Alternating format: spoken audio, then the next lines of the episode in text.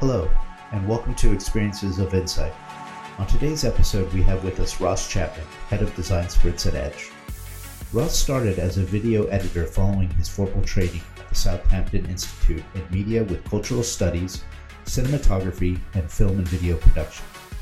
He then spent some time honing his skills in post-production, new media, and I T at Connected Pictures.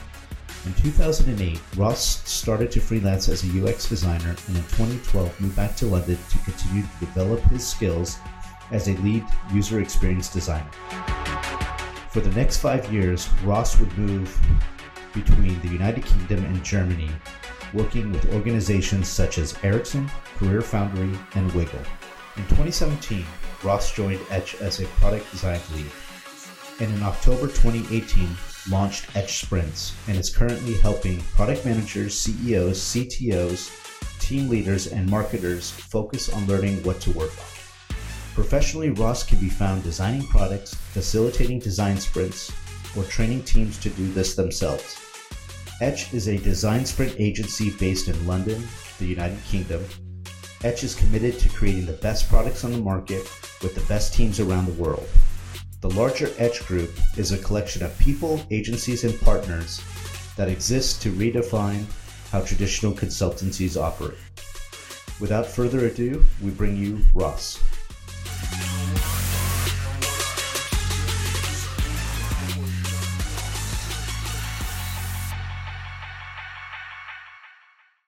Hi, Ross. Hey, how are you doing? Great. How are things in London today? London is getting into spring. It is uh, starting to look a bit brighter. We're starting to get yes kind of answers from where where we want to go and what we want to do. And uh, I think people are waking up to doing some really purposeful work Uh, around this time. So yeah, really, really good to be in London, and uh, really happy to talk to you two today. Speaking, uh, let me just extend on that last point. So speaking of purposeful work, you have an international trip coming up, is that right? Yeah, I'm, I'm doing a little bit of a, a tour. So next week, I'm going to Zagreb in Croatia to run a two-day kind of intensive design sprint boot camp. And uh, after that, I'm going to Los Angeles in the States to do a few meetups. It, it's kind of a holiday, uh, but I always like to keep um, purposeful and to reach out to people that I can learn from. So I'm hoping to meet a few people out there, and uh, and the, the many com- conversations that I have with people, I always get something new out of it. So uh, yeah. Doing a bit of a tour, and then it starts to settle down after April. All right. Um, so let me ask you, uh, what is it like running sprints in different cities? What do you have to take into account? How do you put together a sprint team? What makes a, what changes do you have to make to make them successful?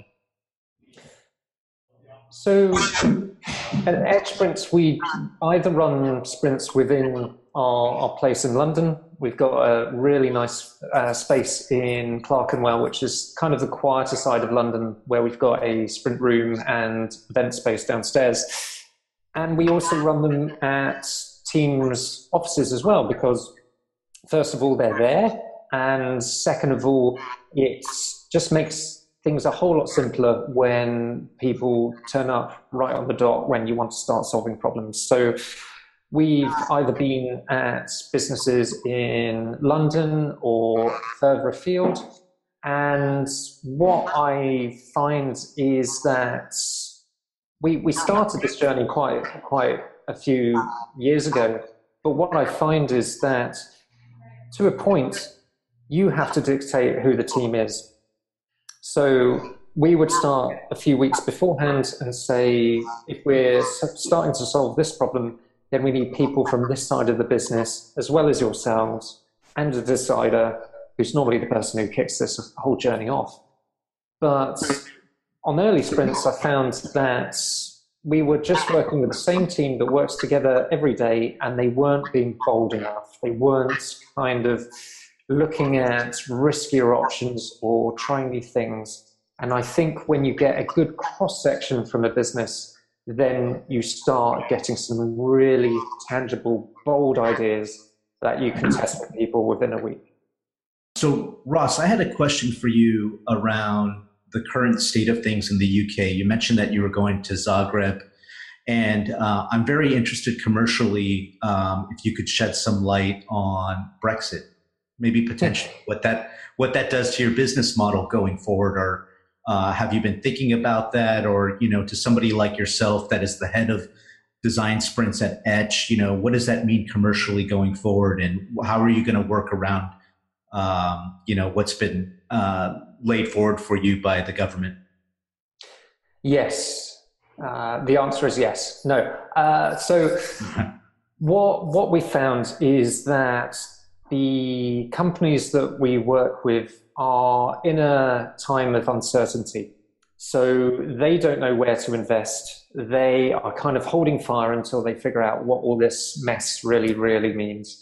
And for running sprints, it's actually an opportunity for us. So we have a great way of getting to something tangible that's tested uh, with real people in the space of a few days, which is so much easier to kind of sell into teams because it is that time-defined amount of effort.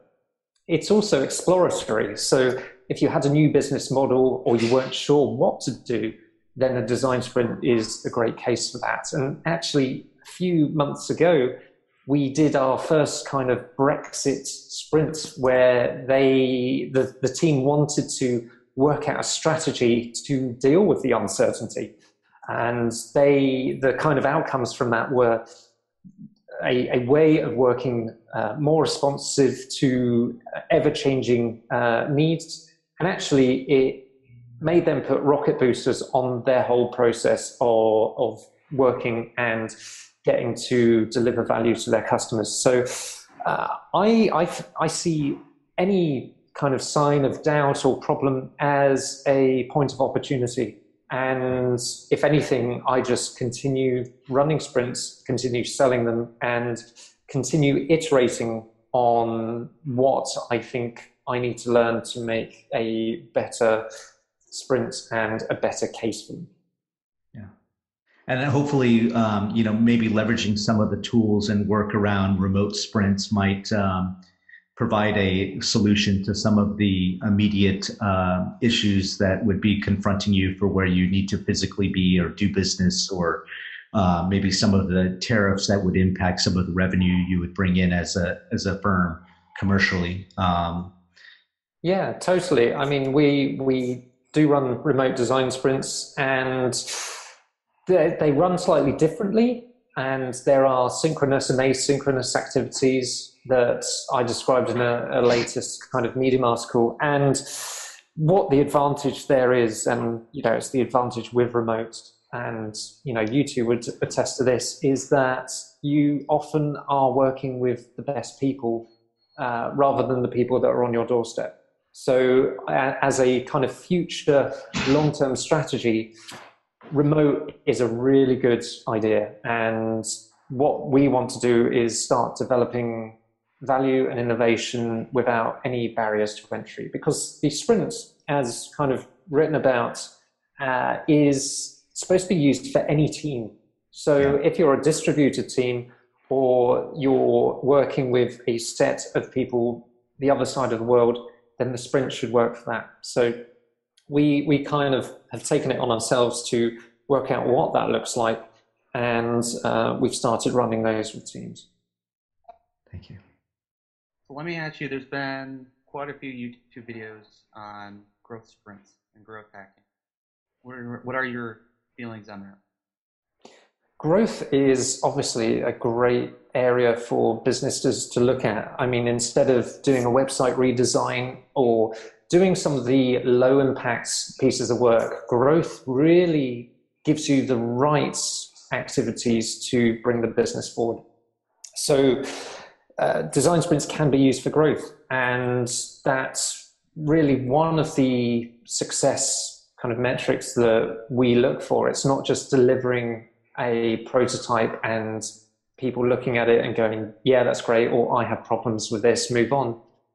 a good design sprint has a success criteria. You know, it has that long-term goal of what we want to achieve in two years' time. And more often than not, that is growth in some area or not. And uh, whether it's less reliance on our customer call center and more reliance on a more responsive uh, remote way of working, or any number of kind of methods, I think that a design sprint is designed for solving problems, and one of those problems can be poor growth, uh, or it can be a failing product or a failing feature. And that that's that's one of the kind of valid use cases for the sprint. What would you say, what would you, you say is the long-term goal for Ross Chapman? I've, I've, great question. I've always wanted to be relevant. So I, I want to do the best work of my life with the best people. And for, for me to keep relevant, I keep on learning. And certainly one of the videos I want to make is to show people how to use Google, because it is all out there. You know, at any point where you want to learn something new, there's probably a YouTube video or an article written about it. So I just want to be a, a lifelong learner. I want to experiment. And really, that means getting used to failure as well. So I, I try all number of experiments. Uh, one of the cases is sometimes we run public events where we bring people in and we show them a kind of introduction to the design sprint. That roughly breaks even. Uh, so it's not a grower for us, but it is a good way to kind of illustrate it in a, a kind of low expenditure way.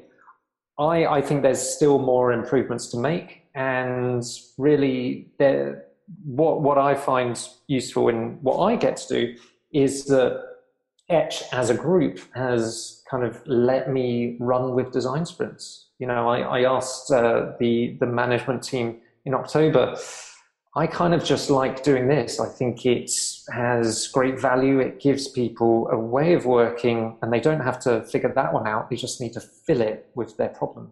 So uh, from, from the kind of trust of the group, I'm able to be autonomous. I'm able to try new things. And if anything, it's, it's kind of celebrated within the group, rather than in some situations in my past, at other companies, they kind of just want you to do your job that they've dictated a long time ago. And if you look at my C V, I have stayed in companies for a year and a bit because I just, it kind of wears me down and I, I want to try something new. So Edge Group kind of gives me that. And, uh, you know, so far uh, I, I, I haven't made too many critical mistakes. I, I had a question going back to some of your um, some of your early experiences, and I w was wondering if you could share that with us. And you mentioned that you try to be learning things, experimenting. Um, you're not afraid to fail. Has that something that's always been kind of in your background, your D N A, if you will? Did you learn that? Are your parents like-minded? Um, was there some um, experience that you had in your life that kind of, or maybe a book that you read, or a person that you talked with, or a mentor that you had that really encouraged that, that influenced you to think that way? Um, I'm, I'm interested to hear um, the personal side of that, of how you came to that point. It's, um, you know, as I mentioned, we uh, want to share your experiences, and I was wondering if you could talk to us a little bit about that as well. Yeah, totally. So I, I think, and, and by the way, I'm not afraid of failure. I mean, failure still hurts, but I just get over it a bit more than I used to. uh, I, I think I think really my, my attitude to, to work and to do the best work of my life has come from just life experience, going through roles. And I, I think at a point I, I worked out that I was seeing a lot of benefits and a lot of results from actually pushing a certain way that hadn't been done before.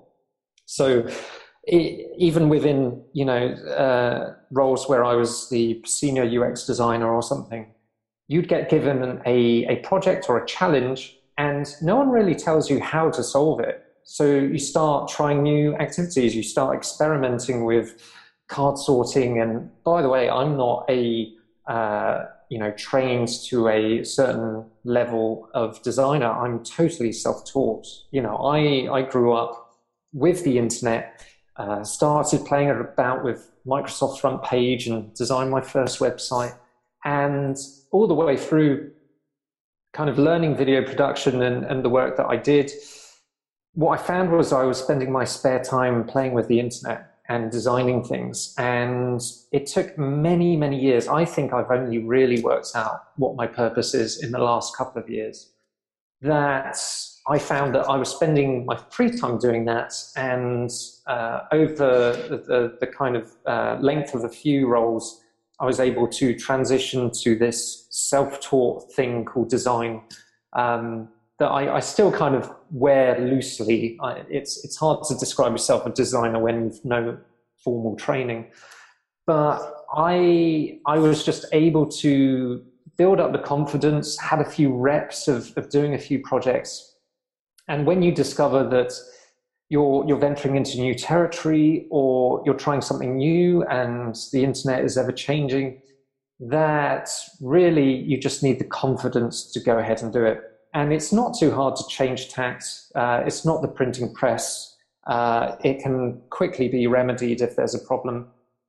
And ultimately with uh, testing with real people, they give you the answers. So you don't have to be this consultant that knows absolutely everything to the nth degree in twenty nineteen.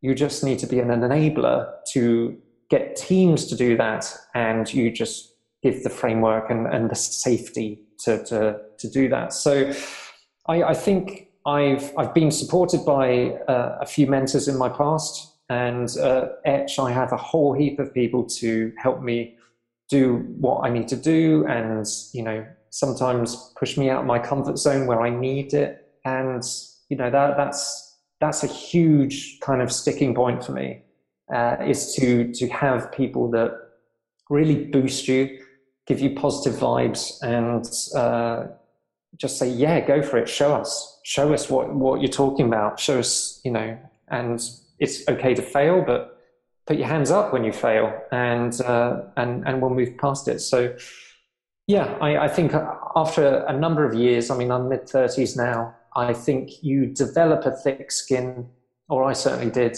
And you've just had a, a number of reps to say, hey, it's safe to go off-piste, uh, or it's safe to, to try something new. So Dave and I would like to make you uncomfortable. Yeah, go uh, for that. So uh, what's the next stretch goal for you, getting outside your zone of comfort? So at the moment, Etch Sprints is a team of one, this guy. So I think the, the next natural stage is, once we've got uh, a good uh, kind of structure and, and basis, I want to grow the team. And it's, it's been a kind of challenge to work out who can help me on this journey and provide this service to, to teams and train people that we get in contact with. And I guess that's, that's the next kind of area that, that I need to invest in. I need to invest time and energy into people. So I've done it a few times in, in my career. I've, I've been able to lead teams and kind of keep them uh, engaged, uh, answer all their questions and remedy their doubts, and, and treat them as, as people like they are. I think I care about this team more than any team I've ever cared about. So really, I, I think that's probably the next wave of, Ross, now you're going into uncharted territory. It's not just about dealing with the demands of delivering uh, value to customers. You now have to focus on the team around you too. Okay, I want How do to you... ask one other hard-hitting question. Yeah, yeah, keep keep them coming. Get ready. Brace yourself. What's it like to jog with Jake Knapp?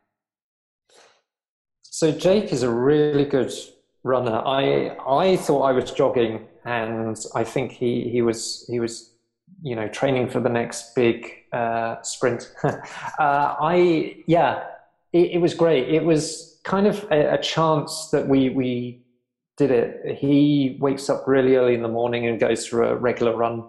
And he had a event all day that I wasn't going to, uh, but I, I said, let's do something together.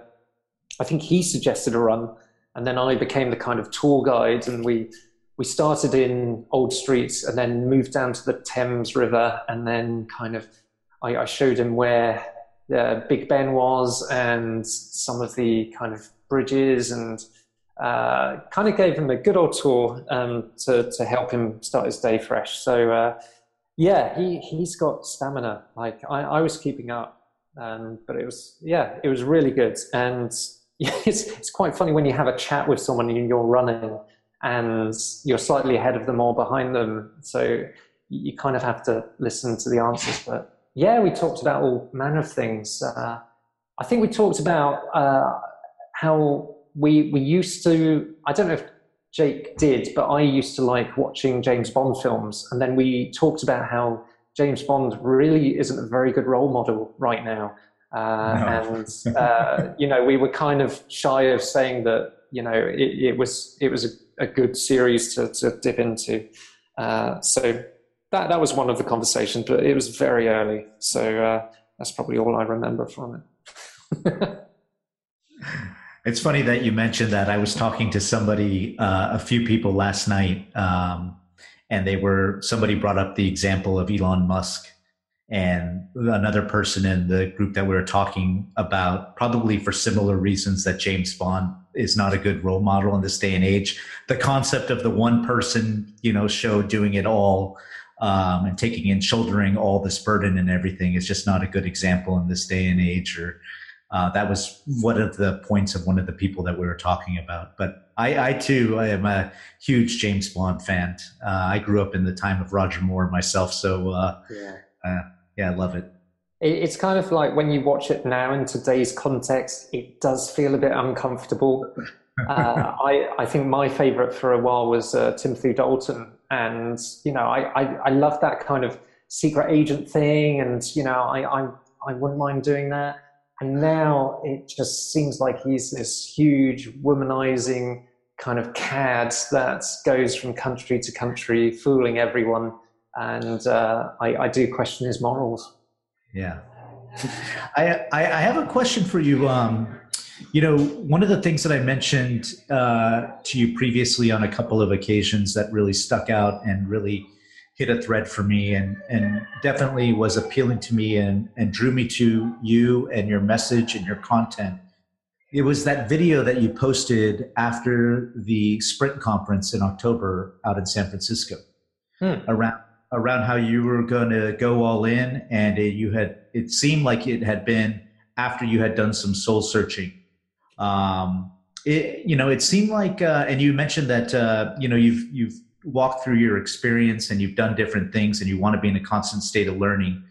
You know, how, how frequently are you iterating uh, with, you know, what, what makes Ross happy and where does Ross want to be? And is there anything you could share with the audience out there and the listeners? Um, any suggestions? I know you mentioned that you want to be continually learning as well as experimenting. Anything you would like to impart or any lessons learned that you'd like to share with people out there? Yeah, sure. And and thank you for being one of the few people that probably watched that video. I, I've been kind of flirting with YouTube for many years, and because of my past as a, a video editor and videographer, I just find YouTube the hardest thing to get into. Like, I'm forcing myself now to do it and acknowledging that the first five videos are going to be just not good, but to everyone else, they'll be fine. Uh, so thank you for that. I... I, I'm not an energizer bunny. Like, I'm not on it twenty-four seven. The weekends is the kind of anti-Ross. Like, the, the person that gets up in the morning, goes to work, uh, makes things happen. On Saturday and Sunday, you, you wouldn't recognize me. I'm, I'm pretty much moping about in slippers. Uh, on a Sunday afternoon, I'll make a pear and chocolate crumble for my family. and light a fire and go out for kind of bike rides with my children. And, you know, it's, it's not, you know, twenty-four seven. I'm not hustling like Gary Vee says that I should be all the time. I'm probably pretty lazy, but what I am doing is, you know, my, my mind's always whirring because I don't have this work-life balance. It, it, to me, it's just, just one thing. So when I have a free moment, I am thinking about work because it is, it's something that, that I really enjoy. I love doing what I do. And I, I keep on thinking of ideas. I make a note of them. Uh, and, and no, no way is it perfect. I mean, my, my backlog of items on Trello is just, mm. it, it goes to infinity. Uh, at least it seems to. But I, I'm really comfortable with where I am. I think, I think people around me uh, in Etch would say I, I often make myself vulnerable by trying new things, but I'm getting comfortable with that. So whenever something feels like it's amazing, and then a few weeks later something more amazing comes up, uh, most of that is just through asking for help or uh, getting someone to um, help you with an idea, or, you know, sending that email to uh, someone and getting a, a positive reply. So I, I don't think there's any secret. I just feel that I'm comfortable with what I'm doing. I've discovered what makes me happy. Yes, there are hard days, and, you know, some, some, some things really get me down, like uh, household D I Y. Like it is, it is the, the total bugbear of my life it, when my fence falls down in a storm, or, you know, that gate that keeps on sticking. I, I can't, I can't get my head around it. Whereas at, when I'm working with teams and they're butting their heads against the wall, I know what to pull out the bag, and I know that we probably need to rest or um, do a warm up exercise or something. So, yeah, I, I think I'm, what, what's nice is I'm doing the things that I also enjoy. So there, there's no kind of grating that I look forward to Mondays and Tuesdays and Wednesdays and Thursdays and Fridays. Uh, and, you know, I don't live for the weekend or kind of crack open a, a bottle at the end of every working day. That's, that's just not me.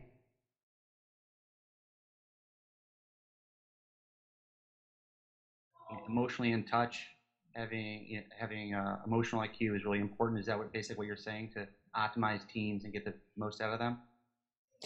I th I think I I just I know myself. I know that some people come to work, and my my thesis on this is that people start a job, they get taught by their colleagues or their line managers, and where do they get taught? From their line managers and their colleagues. And so no one really questions why they're doing something a certain way. And some people don't know what comes after them in the chain or before them in the chain. And that's what I love about these kind of light bulb moments within the work that I do with teams, is that when you do get that cross section together and you do explain how we solve problems through customer services, or this is how we make money.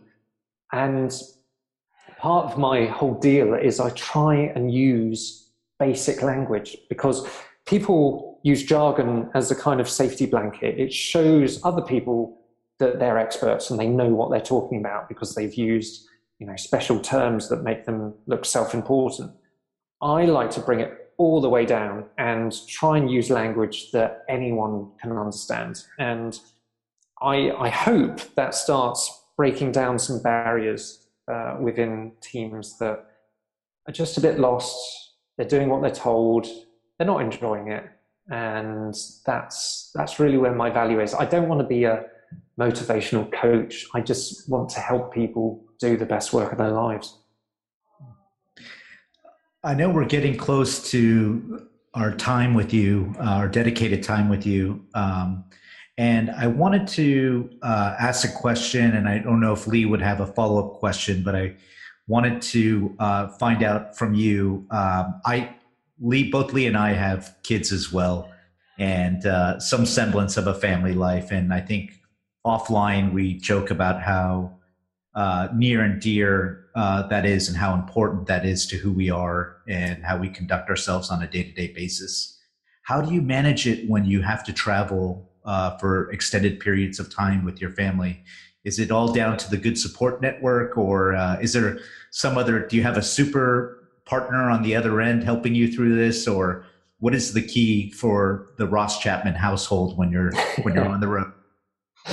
Well, it's it's it's certainly not the Ross Chapman household. It is uh, it is a, a family that uh, probably know each other enough to know what's working. So I rely a lot on the support of uh, Steph, my wife. She is just amazing and knows that the, the work that I do and the things that I do are always towards my motivations, but also when when there's a happy Ross, there's a happy rest of family. You know, I we've we've been together for a number of years. We've got children that are kind of ten and eight years old. And we're we're just very in tune with each other and and what's working. So we we do get help uh, with children pickups from school uh, because th- this is the stupid thing. School finishes at three thirty. Everyone else finishes work at five thirty or six. Yeah. Why why did someone design it like that? That that's not compatible with twenty nineteen. Both parents working, uh, which we do. We both work, so we we have uh, someone to help with that. And then I actually don't go out in the evenings and socialise. I don't have a huge friend network or kind of drinks after work or anything. Uh, so maybe that helps. But when I do have an activity, maybe it's a meetup, or you know, a lot of my activities are work related because that's what I enjoy. Uh, we, we just have this kind of uh, system where, you know, we tell each other in advance. Uh, we, we make affordances to do it. So if I know I'm away for like Google SprintCon last year, I'll ensure that there's enough money in an envelope for a few takeaway pizzas and anything like that, just to make each other's lives just a bit easier. Uh, because, you know, ha- having a family, having a household, ensuring that everyone is, is kind of having a good time, but also they're doing what they need to do. For me, that's fulfillment through the work that I do. Uh, and Steph is kind of a prolific writer. She loves writing books. So in the evenings and weekends, she likes to be left to uh, write a new chapter or put together a synopsis. And that's what I know from her that she enjoys. So I think we're just very aware of what each of us kind of enjoy, and we might make time for that. But we also have together time. Uh, most uh, meals we have together, and we, we just kind of chat and just keep in the loop. My last question, and then I'll turn over to you, Dave. Um, so how do you manage your attention on social media? There's so much going on. How do you pick a method or a way to decide on what you're focusing on? And then kind of attached to that is um, how can people find you? Yeah, so the, the, my relationship with social media is is hard to describe. So I... I, I started using all the channels, didn't really have a plan, didn't have a strategy. My idea is to start using it so you can understand it. So I, I do that with pretty much everything. I just start using it, I figure out what my approach to it is, and I go off that. When you read a book like Make Time by John and Jake, it tells you that distractions are bad, and rightly so, distractions do cut into your focused work. So there are no buzzes or notifications that pop up. Everything is off. My home screen is completely blank. And really, I've designed my attention for my phone. Uh, I'm not, and, and it's not perfect yet. It's still the first thing I reach for in the morning, uh, just to knock off a few kind of updates and emails and stuff at, at six thirty. But I think it's something that I opt into rather than something that's um, commanding my attention and something that's asking for more time for myself. So I have to use it because I'm running a, a division. I am promoting what we do by just documenting and sharing. Uh, so Instagram gets a lot of attention from me, uh, and then Twitter and Facebook. And Instagram, actually, I started using stories a number of months ago for me to practice before I started YouTube, but I'm still in the moment of practicing, I guess. So yeah, there's, there's no perfect uh, kind of way that I work with it. I just try and line things up. I use tools like Buffer to schedule a few things. And what I have found since I started a few months ago is that now I'm starting to get replies and messages. So for anyone starting out, I would say start now, and you may start seeing uh, kind of rewards in a few months or years, but also don't expect it. Just keep on sharing. I, I just assume it's something that I have to do as someone in twenty nineteen right now. Uh, so I, I just carry on with that, that idea. Well, Ross Chapman, I really thank you for taking the time again to speak with us. Um, I wish you, I think we both wish you safe travels in the coming weeks. And, um, you know, from the experiences of Inside Team, we would like to say if there's anything we could do for you in the future to help get your message out there, um, please let us know how we could help you at the Edge team.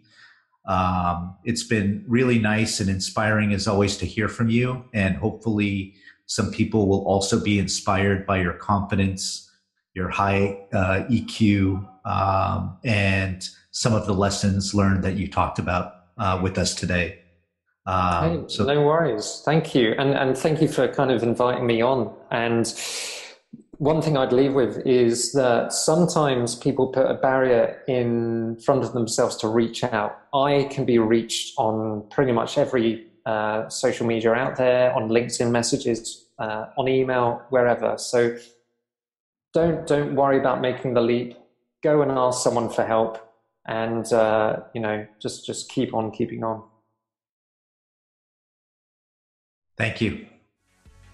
No worries. Thanks.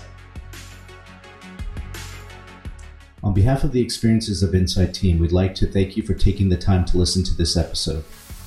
We hope that it was value added and that you continue to check out our content. Have a nice day.